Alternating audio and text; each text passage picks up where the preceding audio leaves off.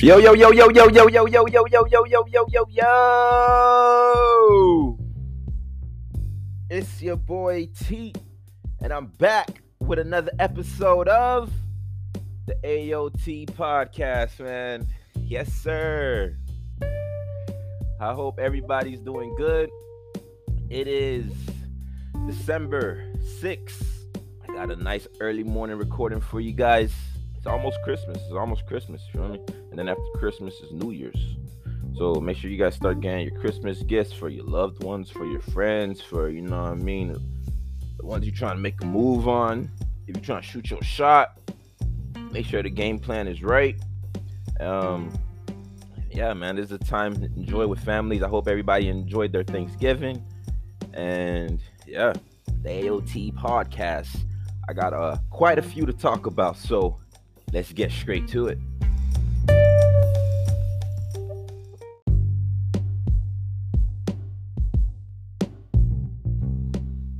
Now, I want to talk about the NFL first before I talk about the NBA. And the number one thing on my mind right now is Tom Patrick Brady Edward Jr. Whatever. I I get that from Skip Bayless from Undisputed. I'm sure I said it wrong, but that man Tom Brady is the goat of football. The goat of football is because uh, you, some people would say he's just the goat of quarter. All right, let's do that. Let's say he's the goat of quarterbacks. Let me not say he's the goat of football because that could be argued with. People would say the quarterback is the most is the most difficult position, which is true, but you got players like Devin Hester, for example.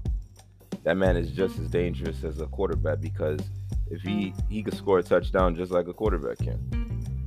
So I'm gonna say Tom Brady is the goat of quarterbacks, man. He's just too goaded. Just yesterday, last night, it was the Tampa Bay Buccaneers versus the New Orleans Pelicans. Self serve, the New Orleans Saints. And they were down, they only had three points by like towards the end of the game. Deep into the fourth quarter, the Buccaneers, led by Tom Brady, only had three points. And they was down 16 to 3, and they ended up winning 17 to 16, bro. It's like the way I feel when I was watching that game is like, yes, Tom Brady is down by all these points, but I'm never ever counting him out. The closer the game gets to the end, the more intense it gets, the more Tom Brady elevates his game. And that's a lesson for everybody, man. Like when the pressure intensifies, that's not time to, you know what I'm saying, get smaller that's the time to elevate. Elevate your game, bro. You got to match that intensity. And that's what Tom Brady does, and that's what makes him goaded. That's what the goats do. And those the times of time of pressure, when it's intense, that's when you elevate your game. That, that, that comes from me, you know what I mean? T. I'm letting you guys know. In the times of pressure, when it's intense, that's when you elevate your game. Yes, sir. So Tom Brady is, and I don't even think that's a discussion or a debate anymore. Tom Brady is the goat of quarterbacks. Don't care who you want to say. Like Tom Brady is the go to quarterback. Stop that.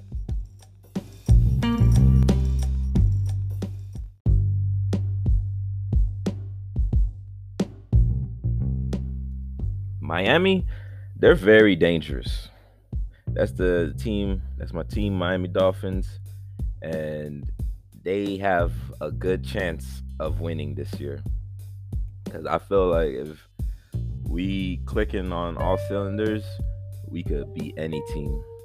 Like on offense, Tua valoa his strengths are like just quick decision making and just quick passes that's very accurate and very fast. And then players catch it and their yards after the catch is just crazy out of this world. So, um, Tua, he just has to make sure his passes are accurate, and the Dolphins are very deadly because Um, when was it? When the Dolphins played their last game against the 49ers. Yeah, they lost, but Tua was just missing open, open receivers. He missed Waddle for like one or two big play, big plays. Like if Waddle would have caught any of those two passes, I believe he could have scored a touchdown. So that's kind of just our problem with Miami. Just Tua, just making sure he's accurate. Because once he's accurate, which we also saw, he made a good pass to Tyreek. Boom, touchdown. We was back in the game just like that. So, like, I, I love our team, man. We got some fast receivers, not just Tyreek and Waddle, man. You got to be careful. We got that man who scored the opening touchdown on the first play. I can't remember his name. Uh, the first play of the game, it was a touchdown. And that's how we did it. So I wrote down Miami could look real bad for a long time, but just need that one play to take the top off. As long as two Tua's not missing passes, I believe we're good. Because, like I said, he's he likes to make quick passes, so we don't really need a, a really great offensive line to buy in time like that. Like he's going through his reads immediately. If he sees it's not right, boom, he's going to the next read. And that's how he's able to spread the ball around so nicely, which is also a good thing. Because if you're a receiver, you like for the ball to be spread around. And I believe they could do it. But on the other side of the field, though, which were the 49ers, boy, they are a good team. San Francisco 49ers. If you a 49ers fan, bruh, uh, you know what I mean? Stay strong, man. Hope is hope, keep hope alive because y'all got a chance too. Um, unfortunately, and it was hard to look at. Well, it wasn't that hard to look at, but Jimmy G He's to be out for the remainder of the season because he got hurt his left ankle. And man, some he was going down for the sack, but he was resisting, and unfortunately, a freak accident.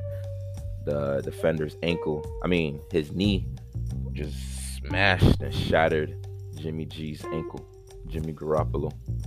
So he's out for the remainder of the season. Uh, your starting quarterback, uh, Trey Lance, was already injured in the first game, so Jimmy G was the backup. Now the backup's out for the season.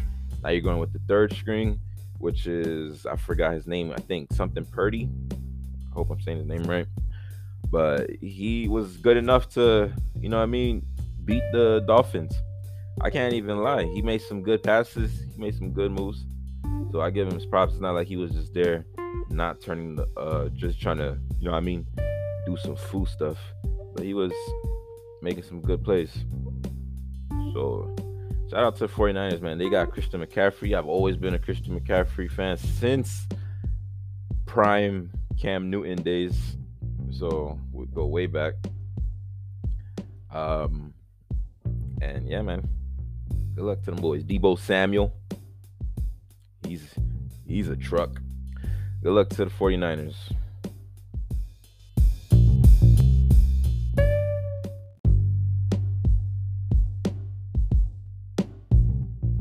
Now it's time to talk about the NBA. Boom. Let's get it. First thing I want to start with is the Miami Heat 305 all day, every day. And I'ma just be 100 because you know that I don't play. Yeah, yeah. Hey, we are not as good as we were last season. That's just how it is. I watched I listen to First Take and I watch First Take a lot. I'm a big fan of Stephen A. Smith, and I like how he carries himself. You know, I mean, just he just blunt and honest, and that's what I'm doing right now. I'm just being blunt and honest about my Miami Heat, and we are not as good as we were last season, man. It's unfortunate to say, but that's just what it is. I right in front of me right now, I'm looking at the standings, and Miami Heat are ninth in the Eastern Conference. So ninth would put us in the play-in tournament, if I'm not mistaken. If the playoffs were to start today, or the play-ins were to start today, and we would be facing the Knicks That's funny.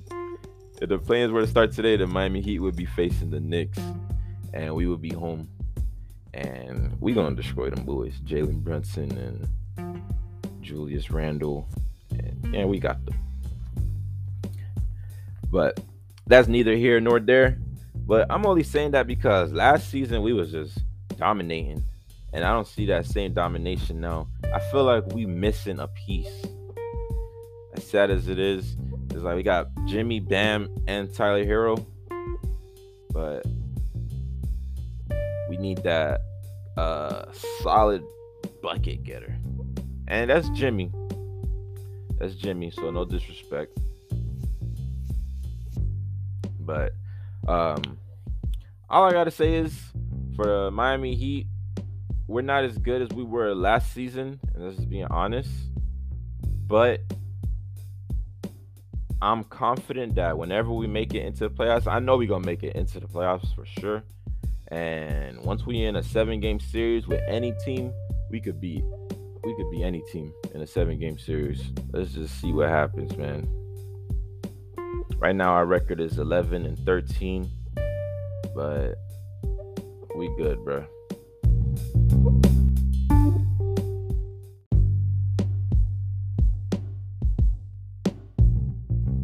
One of the teams that I'm most excited for is the New Orleans Pelicans. I feel like the they have a bright future. And we've all kind of been peeping that and realizing that that they have a bright future. But we've been saying that a couple years ago that they have a bright future. So i believe their future is now. If you're a pelicans fan man your future is now. I ain't gonna lie. You guys are in good position to just dominate. Led by Zion Williamson, you got BI, who's a tremendous player. CJ, who's a great player. Um, Jose Alvarado is just just growing and blossoming right before our eyes. Like he's creating his own new wave and like lane for players. Like players his size could really like make an impact on the game. So good luck to him. And like uh Trey Murphy, those are all like great role players. Uh, Larry Nance Jr. Like, they got y'all got a squad, Pelicans. So they're one. They're the most exciting team to watch this year. I was gonna say, I think in the beginning I was saying that the Pelicans and the Nuggets are the most exciting teams to watch. The Nuggets, they're they're they're all right, but um, Pelicans they on point right now. Zion, if when Zion is healthy, he's like a Mack truck, semi truck, those big trucks you see on the road. That's Zion, but he got quick breaks, he got finesse and he got touch and he could jump out the gym. So like he got so much in his bag. Zion is good, man, because he got that finesse. And by finesse, I mean like handles. And the, with the ball in his hand, it's not like you feel like he's gonna turn it over like Russell Westbrook or something like that. Like his hands are just good for a big man his size. He could just in between the legs, behind the back, and then he could just lay it off, kiss it off the glass, and it goes in. You don't need to be dunking all the time. He just finger rolls it. Goes in. That's what you call finesse. Touch. Finesse and touch. So Pelicans are exciting to watch. Good luck to them. Once they make it into the playoffs, they're gonna be a hard team to knock out. Um, let's talk about the Lakers, man. Anthony Davis very, very, very dominant. What I've been watching these last couple games. Um, this is while LeBron. It started out when LeBron was injured, and Zion. I mean, I said Zion. AD was just playing and dominating. Uh, it, seemed like whenever LeBron is out the game, Anthony Davis realizes and comes to the conclusion that he is now the primary um, option. He's the number one option. However, what AD needs to realize is, is that when LeBron is on the court, AD is still the number one option. I, I believe he still looks at LeBron as the GOAT and yo, that's number one option. I'm two, but no, you are the number one option and you need to dominate and remain dominant. But that's what I was saying before when LeBron was still out. But now LeBron has returned and he is still being, if not the same, but even more dominant. And that's what I like to see from AD. We starting to see glimpses and signs of New Orleans AD before he came to uh, Lakers. And now we starting to see that. And I love it. I will say one thing though. If we I don't like the whole topic of load management, but if we ever were to consider load management, it would be with AD. Because with all his dominant performances that he's having, I hope, you know I mean, knock on wood, he could just, you know I mean, stay on the court. That's it. So I'm not a big fan. I like I love seeing the stats with him having 40 points and 50 points and all that. But I know that's coming with a lot of usage. And if I was a coach, the way I see it is the moment I see that my key players are not needed anymore, or there's like breathing room, I take them out. So, like, I don't care about none of that stat padding junk, bro. Your ass is coming out the game immediately. That's just how I am as a coach. So, Good luck to AD, but he's looking very dominant. Big ups. Next is the Warriors. The Warriors dynasty is looks like it's coming to an end. I say that. It looks like it's coming to an end. If they're smart, and then I mean they, as in like the the Warriors like organization and management and all that, they would keep Draymond and Clay. For as long as long as you have Stephen Curry, you keep Clay and Draymond around him because chemistry is sometimes more important than like talent and skill.